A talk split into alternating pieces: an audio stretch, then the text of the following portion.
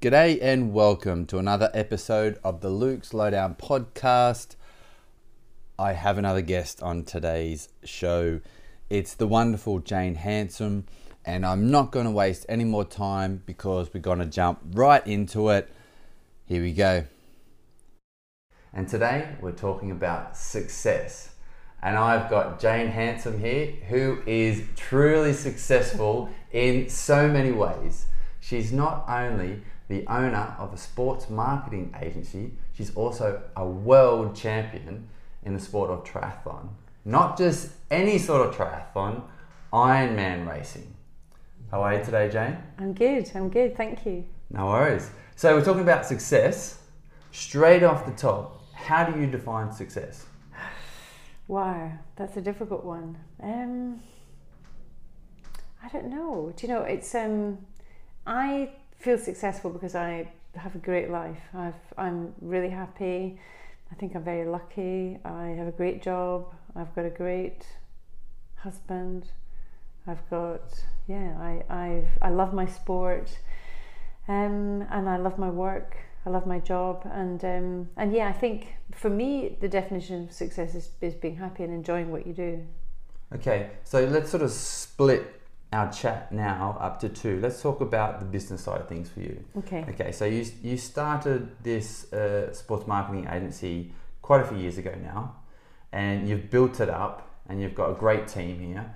So, how do you measure success in a business setting, being an owner?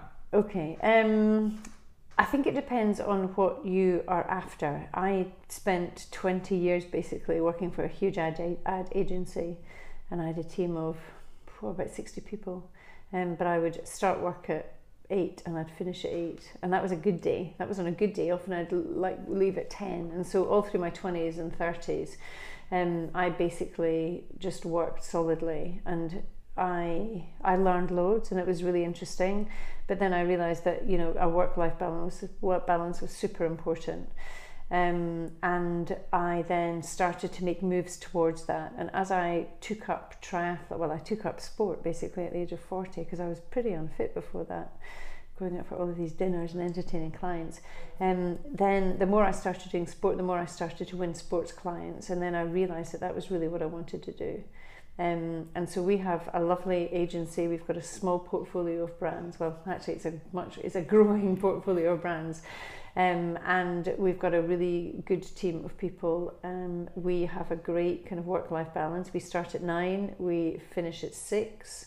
Um, we very rarely work overtime unless we really have to, but we can plan ahead. Um, and you know, I encourage people to kind of do their sport in the morning or at lunchtime and you know, I think that's really important to have that work life balance. And for me, it's perfect um, because we are just the right size. I mean, I have no um, wish to have a huge agency full of hundreds of people and have to work all hours of the day. It's not what I'm after. So mm. I guess, yeah, I guess that's a long way of saying that I think success is having a, a great work life balance and enjoying you know what you do um, but having time for other important parts of your life which for me is sport yeah so we i've spoken to a few people about success and time comes up for them being successful means having more time to do what they want yeah. to do the things that they enjoy doing so how do you fit being a successful business owner with having that work life balance with training to not just one sport but three sports and not only just training to uh, participate in a three sport sport that is triathlon but actually win races and win world championships okay um, so first of all i it's important for me to be good i don't want to just compete. Have you been like that forever? Yeah, yeah. You don't want to play Monopoly with me at Christmas. well, yeah. I just, you know, if I'm going to do it, my opinion is is that I might as well do it right. So I'm either in or I'm out. You know, there's kind of like no halfway house with me. I've always been a bit like that. So what happens? I want to pin that there. So what happens if you have to be all in and you go for whatever you're doing, but then you don't achieve the outcome that you're looking for? How do you see that? Um, well, I'm a realist, so you know I have to deal with it. It is what it is. But then you know, you I just make sure that I get the correct outcome the next time. Okay. Yeah. So, so you view it as a learning opportunity. Oh yeah, absolutely. Yeah. absolutely. I mean, I just I you know if I if I do a race, um, and I don't win, um, then I just didn't try hard enough. Okay. So if your if your definition, what's your definition of success in the triathlon world? Okay, well, I do like to stand on a podium. In the world of. I do. I do. I don't. I guess.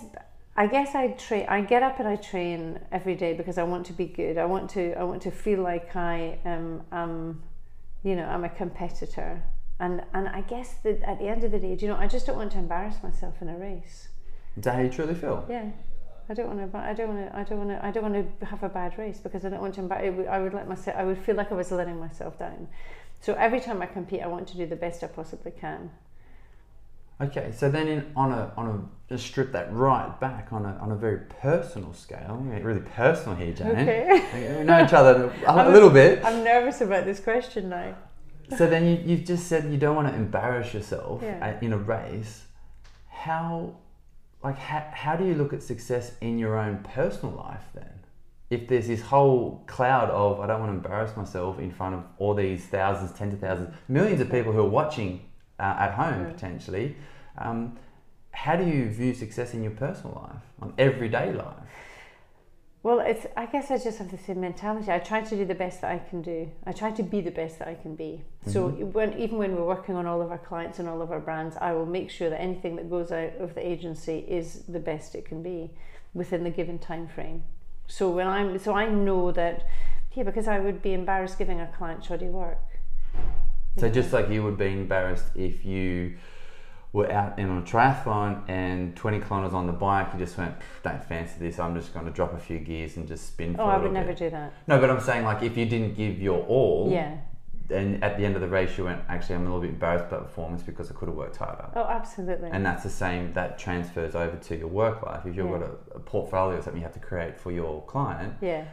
And you just rush through it because of whatever reason, you wouldn't be proud of that work. Yeah, so exactly, exactly. So I just I try to do everything that I am doing on a daily basis, whether that's work or play, um, or sport, just to the best of my ability, and it's served me well so far. So it sounds like you're very internally motivated Yeah, I would Yeah. say yeah, definitely. because it's this whole. Um, I don't want to embarrass myself, but at the same time, I think what I what I took away from that when you first said it was that I don't want to embarrass myself internally because I want to make sure I give everything I've got, yeah, and yeah, I guess so. and you hold yourself accountable by the person that's looking at you in the mirror. Oh yeah, definitely. Yeah. Yeah, I mean, I, I want to. I mean, when I I want to win because I want, you know, I, I I have a coach and I don't want to let him down. But actually, I really don't want to let me down. Yeah. Yeah. because you you can you can control your own actions and your own attitude, um, but you can't control how someone else perceives your actions. That's up to them. So I guess if you can hold your head high and look at yourself in the mirror and go, "I gave everything I've got," then everyone else just sort of has to interpret that for themselves. Yeah, yeah, absolutely. I don't really care what anybody else thinks. It's all about I, I, I but I do care what I think. I mean, I, my, I don't think my best race was winning in Kona. I mean, everybody else will think, oh, you've been to Kona three times and you've been on a podium three times. You've come second twice and you've won once. That was that must have been amazing. That must have been your best sporting achievement. But actually, it isn't my best sporting achievement. You know, I, I've my other my best sporting achievement was the very first time that I decided that I wanted to do a sub three marathon, and I trained for six months to do a sub three marathon. I got on the plane to New York, and that was the goal, and I did it, and it was it was it was amazing. It was Yeah. amazing. But it, it, with triathlon, um, my I think my um, I think my best race was coming fifth in Challenge Roth last year in a field of 25 professionals. Um, and although fifth place isn't isn't winning Or on the podium that you Or- love to be on. or on that podium, it was a really good race because you know I'm a 49 year old amateur with a job. you know, but yeah, I was managing to kind of mix it up with like some of the young pros, and that, that's what I love more than anything else. But that's for me. I mean, and yeah. but other people looking in wouldn't see. They probably think winning in Kona is, is better. So do you do you still see that race at Roth coming fifth as a success? Oh yeah, absolutely. Yeah, even though you weren't on the podium. Even though I wasn't on the podium. Yeah. That's so because I was mixing it up, I was managing to achieve a, a an appropriate level of athleticism, if you like, up against a field of 25 professional athletes who basically train day in, day out to do that job. So you're you're comparing yourself to professionals who, as you said, like that's their job and you have a job. So you look at the comparison, maybe not on a level playing field, but in okay, if I can give my best, where does that leave me? Yeah. Yeah. Yeah. Okay. So then, in bit, how do you how do you take that mentality um, or that mindset from if I can do my very best out on the racetrack, so to speak, um, for triathlon, and then bring that into your business. Yeah. Okay. How you have a team, as you said, a small team, yeah. but you still have a team. How do you try and install that sort of like um, uh, within the rest of your team members of as long as we can do our best, then that's our definition of success. Not to put words in your mouth, yeah. but how do you sort of create that environment in your team? Okay, so everybody in the team is a bit of is a real self starter. So what we don't do is we don't spoon feed people here at Sponge. So everybody has want has got the hunger to want to do well, both for themselves and be for their clients. Because any, you know, we will um, if if somebody does a good job here, they will get a bonus.